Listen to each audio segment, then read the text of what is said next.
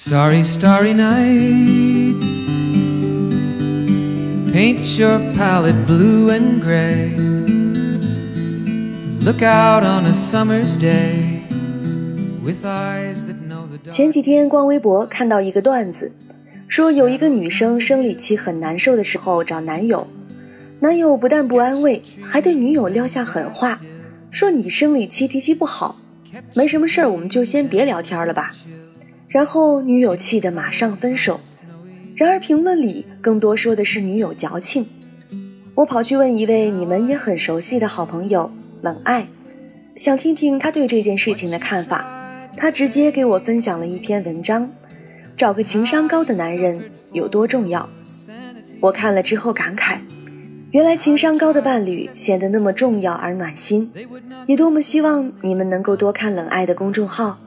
希望所有的女生都能够冷静的爱，而不是相互折磨。当然，如果你们遇到情感上的问题，也可以去找冷爱。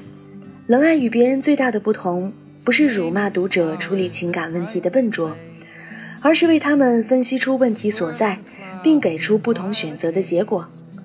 至于最终如何选择，答案早已经在他们自己的心中了。接下来就让我们一起走进今天的节目。春节回家，小何被老妈好吃好喝的供着，胡吃海喝，再加上家里天气冷，整日瘫倒在被窝没运动，悠闲的日子里就难免长胖。有天和闺蜜聚会，小何带上了男朋友东子一起，结果东子一见面就向小何做了一个夸张的表情，笑他再吃胖。就胖成猪了。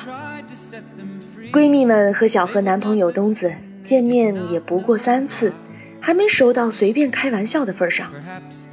闺蜜们的脸一下子就黑了，心想：胖就胖嘛，蹭你家盐，喝你家油，吃你家粮食啦。小何连忙打圆场，招呼他们坐下来点菜。结果男朋友东子接过菜单，喏，这个这个，还有这个。闺蜜们连菜单都还没正眼瞧上一眼，她自己接连点了好几个菜，也不管别人有没有忌口，爱不爱吃。小何不喜欢吃土豆，因为初中学校食堂连续两个星期都是土豆煮鸡，吃多腻在心里了。但菜单里竟然还出现了酸辣土豆丝，真是个粗心的男人。吃饭期间，小何和闺蜜聊起在外工作的情况。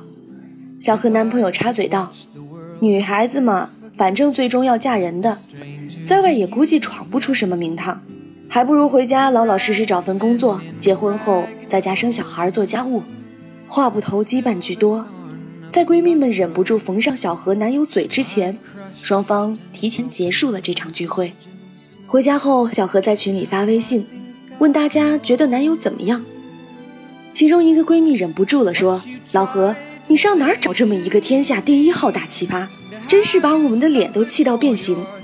第一，见面开玩笑说话没分寸；第二，点菜只顾个人，自私没礼貌没风度；第三，认为女孩子就该在家相夫教子，大男子主义，明知别人不爱听还偏要说，这不是忠言逆耳，这是没教养，情商低。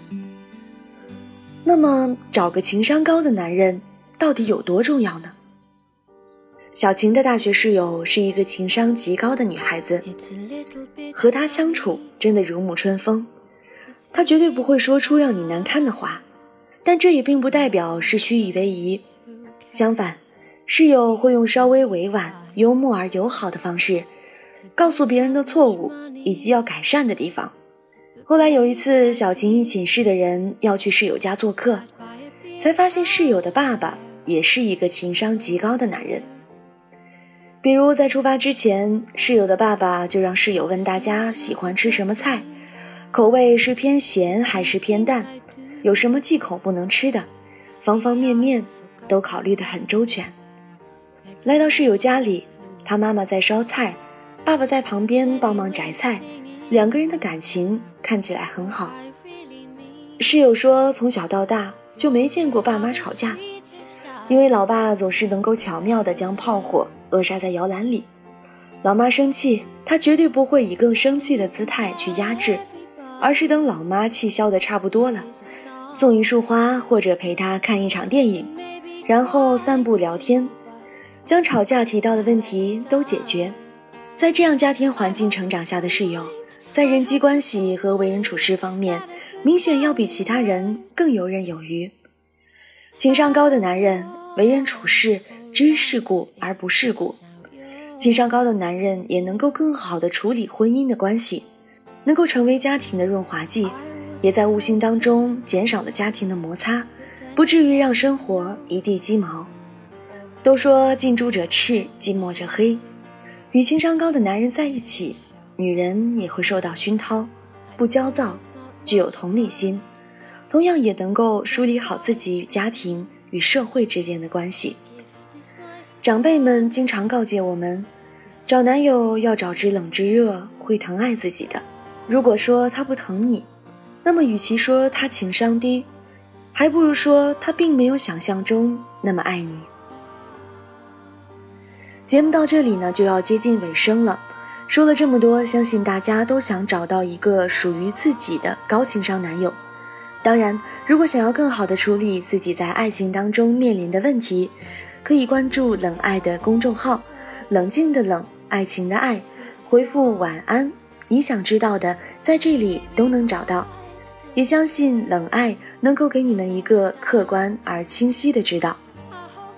这里是陌生人广播，能给你的小惊喜与耳边的温暖。我是仲夏，让我们下期再见。How wonderful life is now you're in the world.